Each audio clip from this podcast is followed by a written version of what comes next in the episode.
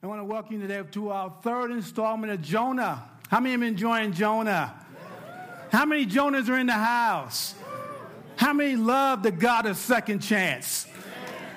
Third chances and fourth chances. Don't push the grace, don't push the grace. And today we're going to go through chapter three and pick up where Jonah started in chapter one. If you want to know about the rest of the series, you can go online to thegracepoint.com and hit our media section there, and the whole installment of Jonah is there. Today, chapter 3, starting in verse 1, we're going to read verses 1 through uh, 10. And we're going to see a couple things. But today's message is called The God of the Second Chance. How many love second chances? How many feel they need a second chance right now? So we're going to get encourage you with this today. It said, Then the word of the Lord came to Jonah the second time, saying, Arise and go to Nineveh, the great city, and call out against it. Its message that I tell you. So Jonah arose and went to Nineveh, according to the word of the Lord. Now Nineveh was a great, was an exciting, great city, three day journey in breadth. Jonah began to go into the city, going to a day's journey. He called out, Great message. Yet 40 days and Nineveh shall be overthrown. And the people of Nineveh believed God. Circle that. They called for a fast and put sackcloth on, put sackcloth from the greatest of them to the least of them. And the word reached the king of Nineveh, and he arose from his throne, removed his robe, covered himself with sackcloth. Now, when you think about sackcloth in those days, it was camel hair. So he was itching at the same time. And he sat in ashes, and he issued a proclamation published through Nineveh by a decree of the king and his nobles, let neither man nor beast, herd nor flock taste anything. Let, let man, um, say, and let them call out mightily to God. Let everyone turn from his evil way, from violence that's in his hand. Who knows? God may turn and relent and turn from his fierce anger so that they, we may not perish. Perish. When God saw what they did, circle that, how they turned from their evil way God relented from the disaster that he had said he would do to them, and he did not do it. You're seeing here in this story, God gave Jonah a second chance after he blew the first chance. One thing I like about this, this part of scripture, when God called him to start over again, he didn't remind him of how he failed on chapter one. Sometimes we think when we do things, God's going to call into remembrance what we've done wrong before He reinstitutes us to do something else. One thing when you read this, you'll see that God is very insistent on getting His will accomplished through us. And we can't mess it up. You can just stay in the orbit until you say yes. But He's going to get His will, especially if He told you what to do. He's going to get it across. So I love the God of second chance. One of the greatest things he gave, God gave Jonah a second chance so Jonah can help others receive a second chance. Sound like a Christian. How many people knew after you gave your life to Jesus? That was your second chance. Your new rebirth and your second chance. And God calls us to help others receive the second chance. Very encouraged this week. Uh, last week, I preached in the youth, and we talked about John chapter 4 and the harvest. Got excited. We went over the God test. And I challenged them. I said, go this week to your school and do the God test. And I didn't expect what I heard the next week. Our students, our high school students, went on campus with the God test and asked those questions. And I loved the answers. But the greatest thing is, they stepped out and did it because they had a heart for other people. And I said, you know, we're blessed. Our heart should be able to bless others. And I said, we're going to do it again next week, and we're going to do it again the next week. And then I watched our college students this week go all the way to Oklahoma, Okie. Drive down Thursday morning, do God test all day, do a little session at night, get in the car and drive all the way to Texas Tech, do a session there, all night, drive back here on sun, Saturday morning, sometime 3 in the morning. I'm glad y'all young. and then we had the party at Alan and Lindsay's house. They all looked like this. What did that? They realized they all were given a second chance. They want to help others give a second chance. See, on your worst day, guys, on your worst day, you are given a second chance. And you don't have to feel like it. It's just true if you gave Jesus, made Jesus your Lord and Savior your life. He's the God of second chance. And he gave Jonah a second chance. And some of you are sitting in here thinking you blew it beyond measure. Now, all you got to do is listen for God. He's the God of second. If you don't hear him the second time, he's the God of third. If he didn't, I, I believe that he didn't get this, we would have had six chapters of Jonah because of God's grace. God is, is the God of second chance because he's three things I want to pull out of this, this passage. He's long suffering, he's merciful, and most of all, I love it. God is gracious. Can I get an amen? amen? First one, in verses one and two, you see, where God is long suffering. Then the word of the Lord came to Jonah the second time, saying, Arise and go to Nineveh, that great city, and call out against this message, I tell you. So Jonah went up and left. One of the greatest things in long suffering, God did not repeat or remind him of where he failed. He didn't remind him. The word long suffering is kind of interesting when you look it up in the Greek. It's like two words meaning long, and the word suffering means temper. So long tempered, which means to be long suffering means to have self restraint when one is stirred to anger. I wish my parents had that. Self restraint our God feels. But he has self restraint, he's long suffering that we may get it. It takes a long time, sometime for us. But he has grace for that. Long time. I love it. Reminds me of a passage in Exodus 34 6. It says this the Lord passed before him and proclaimed the Lord, the Lord, a God, merciful and gracious. How many love this part? Slow to anger. I'm so glad. Moses wasn't, but God is. And abounding in steadfast love and what? Faithfulness. Slow to anger. He knows whatever he starts with us, he's going to get it completed. He knows it takes us a while. He doesn't cut us off too quickly like we do people. He's working if you let him work in you. But he's going to get his will accomplished. So my grandmother said, you know, son, it's just too hard to fight with God. Just release it. But he's long suffering, slow tempered, slow to anger that's why it took from Genesis to Matthew for Jesus, all those years that God had a plan to redeem man. He could have did it in Genesis 3:17. The minute he announced it in 3:15, but he had to wait thousands of years to set things in motion. And how much he loved Nineveh, how much he loved Jonah, and Jonah was the only one that he chose who can bring this message to pass. You know, you're the only one sometime that only can do what God has called you to do. When you back out, it just won't get done. But if you engage it, it's going to get done. That burden you have, it's from God. If it's for other people, you better believe it's from God. Sometimes I don't think I can do it. Whatever He has you to do, He'll, he'll give you the equipment and the grace to do it.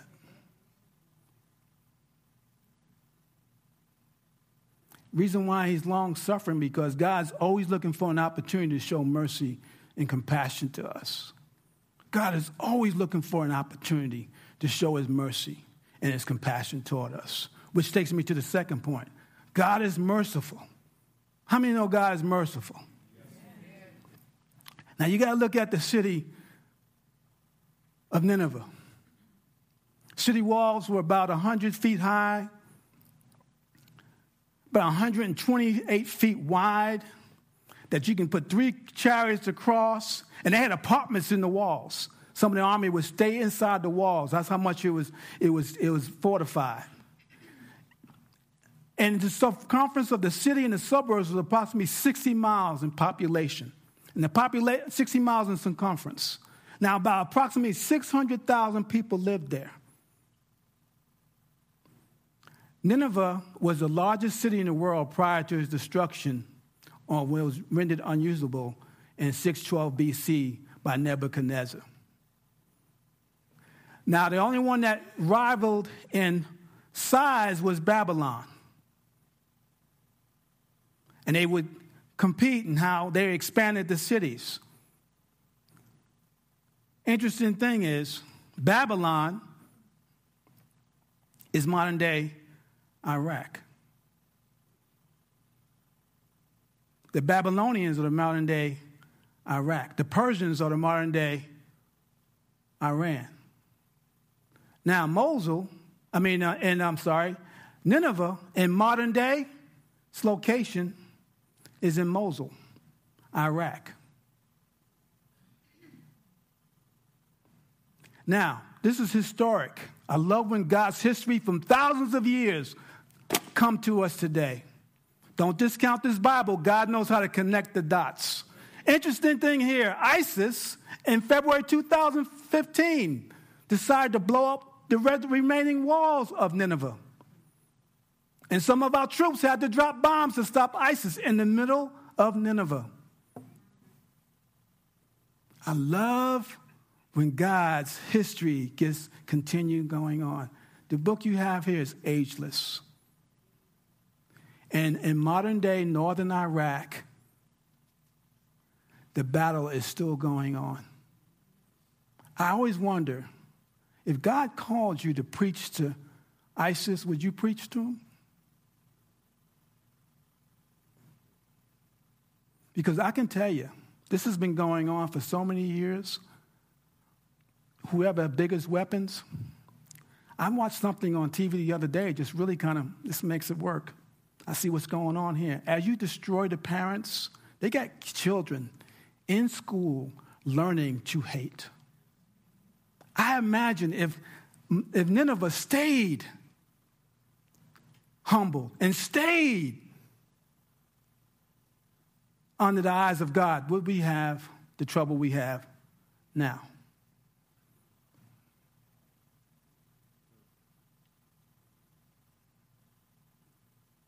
Let you think in a little bit.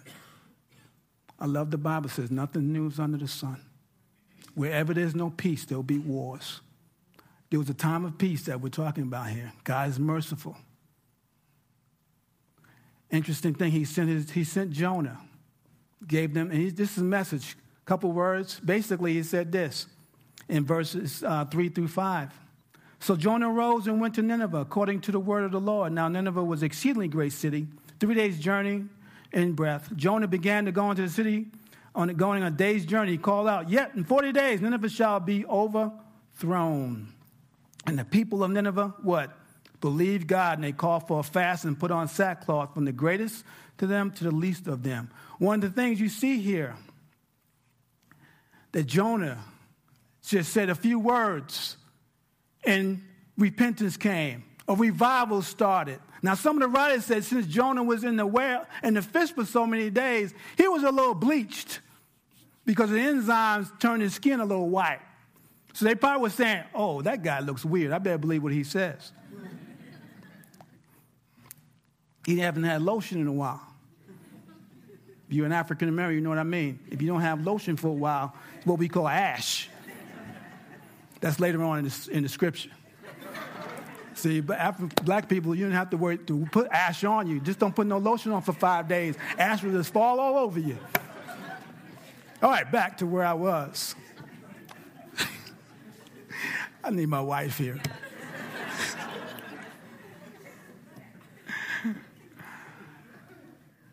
And they believe God. Somehow that word belief has gotten weakened. That we kind of believe a theory, but for them, belief is action. Because you act on what you truly believe in. It's great to have a great voice. and say, I believe in that. But if your actions do, and I know what young people today, they should show me the action. If your belief doesn't line, your action doesn't line with your belief, people just call you a hypocrite. Now you can quote scripture all day about going somewhere, but if you're not going anywhere, you're a good scholar, but you're not doing anything. It's amazing how you look at that. And it showed that what they were doing, they believed God. But God's always looking for an opportunity to show mercy and compassion to this city. And He's always trying to do that to us. Isaiah 30, 18 says this. It's a great scripture. Therefore, the Lord waits to be gracious to, uh, to you, and therefore he exalts himself to show what? Mercy to you. He exalts himself to show mercy. Jesus got exalted to show mercy. He took out punishment. He took out shame. He took it all, and now he can hand out mercy and grace to us. That's, I tell you, that's shouting language right there. And for the Lord is a God of what? Justice. Blessed are all those who what? Wait on him. Because he wait for him. Because he's always looking to dispense mercy and grace and compassion to us. We don't serve a God that wants to kill you. We have a God that wants to save you. And then he wants to equip you and empower you.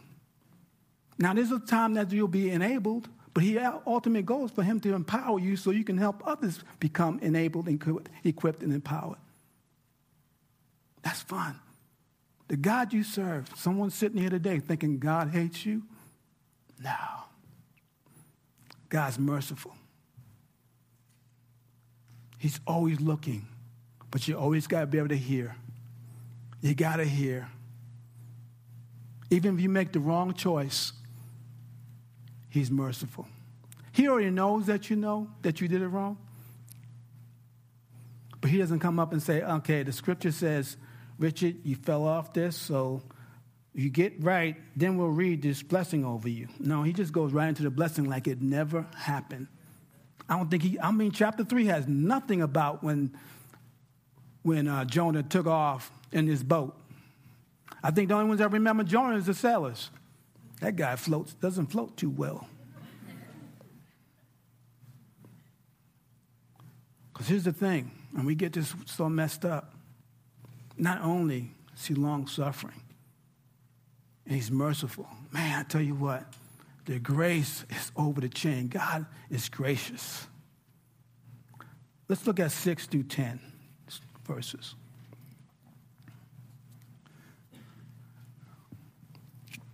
The word reached the king in Nineveh, and he arose from the throne and removed his robe. It's interesting, he removed his robe. He used to wear a purple robe in honor and glory when you came up to the king. He was up on the throne, he was splendid. You, you couldn't dress better than him. He, went, he looked like he went to a Men's Wearhouse. And he removed it and put on camel hair the king humbling himself. But before the king did, the whole population did. He didn't start it, the people did. It's amazing of their belief and what they truly believed. And removed his robe, covered himself with sackcloth and sat in ashes. Seven. And he issued a proclamation and published through Nineveh. This has been my prayer. United States, let's just humble ourselves. And then let's publish and proclaim the, the glory of God, the peace of God, the all of God. Let us all repent so we're all safe. Wow. If When the nation's revived and the president gets it, the senators get it, everyone gets it. I'm telling you what, there will be peace in the land. I don't need to drop another bomb. All I got to do is drop a prayer. And the greatest bomb against ISIS and any enemy in the world is prayer. You can't hide from prayer, it doesn't miss. It's my commercial. By the decree of the king and his nobles, let neither man nor beast nor flock taste anything. Starve the animals. These guys believe God. Let them not feed or drink water. But let a man and beast be covered in sackcloth, and let them call out mightily to God. They had a lot of gods, but they sure enough recognized the God of gods. Let everyone turn from his evil way and from the violence that's in his hands. This is good. Who knows God may turn, and this is this is I got to finish. Who God may turn and relent and turn from the fierce anger so they may not perish. We that we may not perish. When God saw what they did, how they turned from the evil way, God relented from the disaster that He had said He would do to them, and He did not do it. You're talking about extending grace. Now, the king knew when he did took off the, the sackcloth, really symbolized sorrow and repentance. True repentance, true sorrow of my crimes. And sitting in ashes was a sign of helplessness and despair. The king is sitting, I'm helpless against this God. You're talking about a posture of humility from this guy, from the throne into the ash. And they didn't just humble themselves and repent, not just in word. I repent. No, they did it in demonstration, in deed, especially when he did it.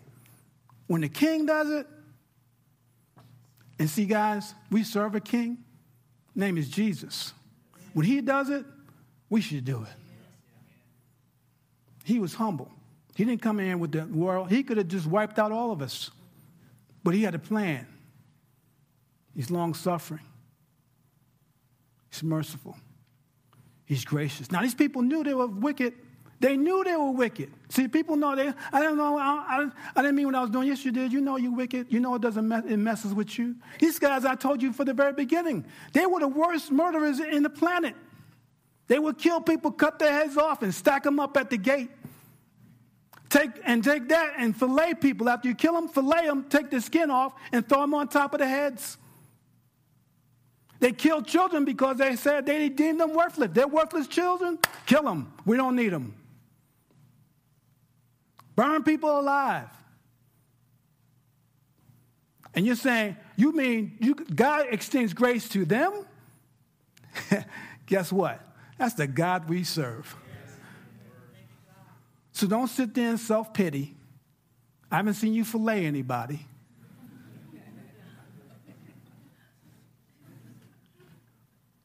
I haven't seen you cut no one's head off, maybe visually, but not.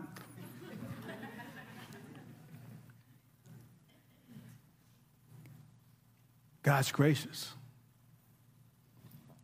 And then that number, verse 9, they did this without a guarantee.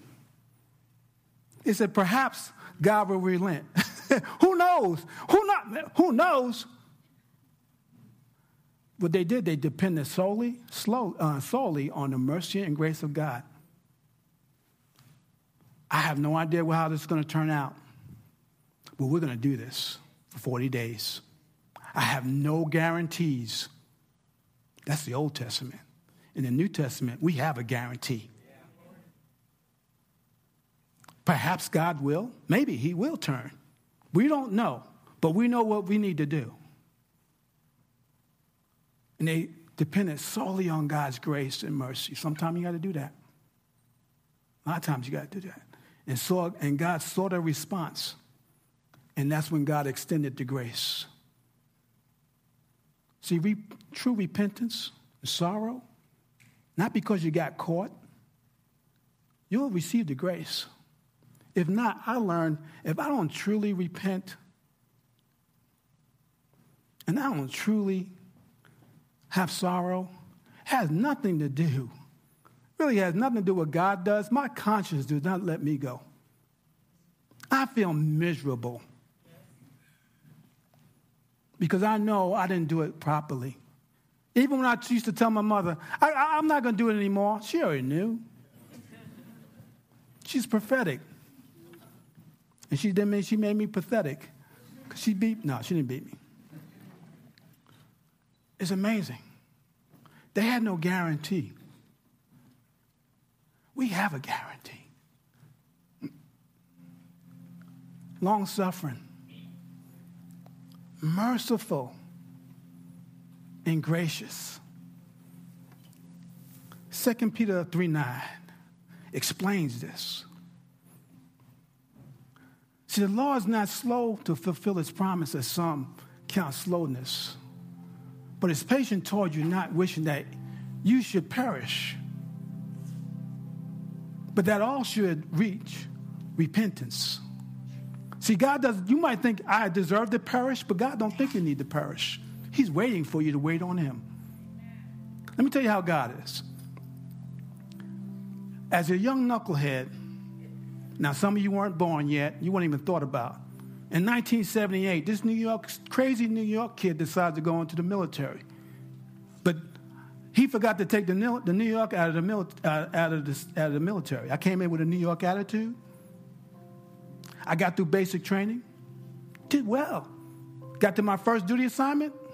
I said, Well, I'm free now. I got first time I had money in my pocket. Because that was my last chance in society.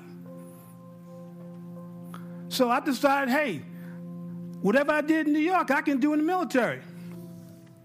So it didn't take long at all that I found out that there was rules that I was supposed to follow. And I kind of ignored them. Then they gave me what they call a letter of reprimand. I said, okay, that's fine. I'll get better. I'll make sure I don't get caught anymore. Then I decided, well, I'll do some little drugs. Then I learned something. Their rules were very stringent because when you did that, they took your money.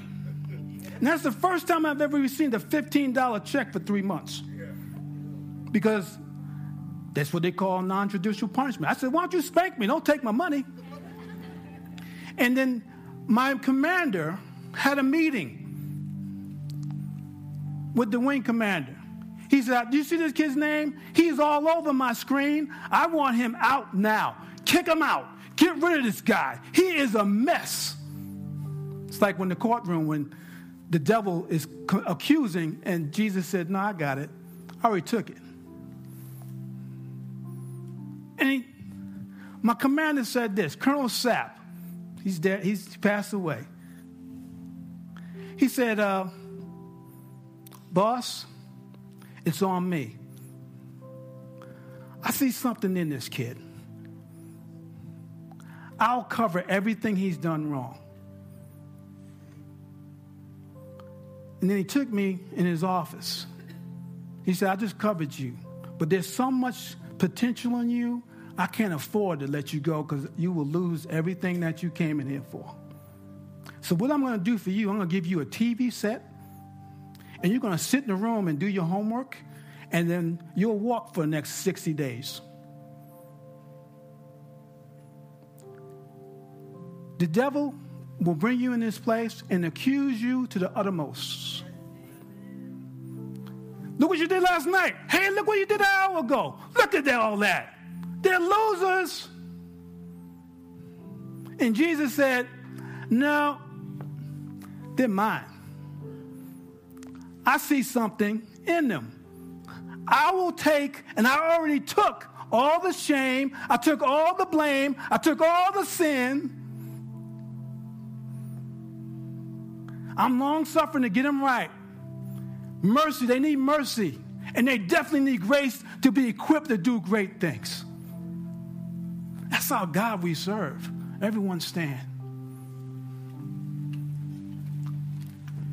When my commander came in and told me how much he set before me and took and put his career on the line for me, do you know what I did? In the secular term, I repented. I said, God, I said, man, sir, I'm so sorry. I'm not going to let you down. He said, I'm not, I want you, I want you to work hard. I just want you to be an Air Force citizen. It's not about me. It's about you. Become, I'm setting you free to become an Air Force citizen. I'm setting you free to be the best Christian I had called you to be. Some of you walked in here. You might have done what the devil says you did, but you're not who the devil says you are. You're God's children.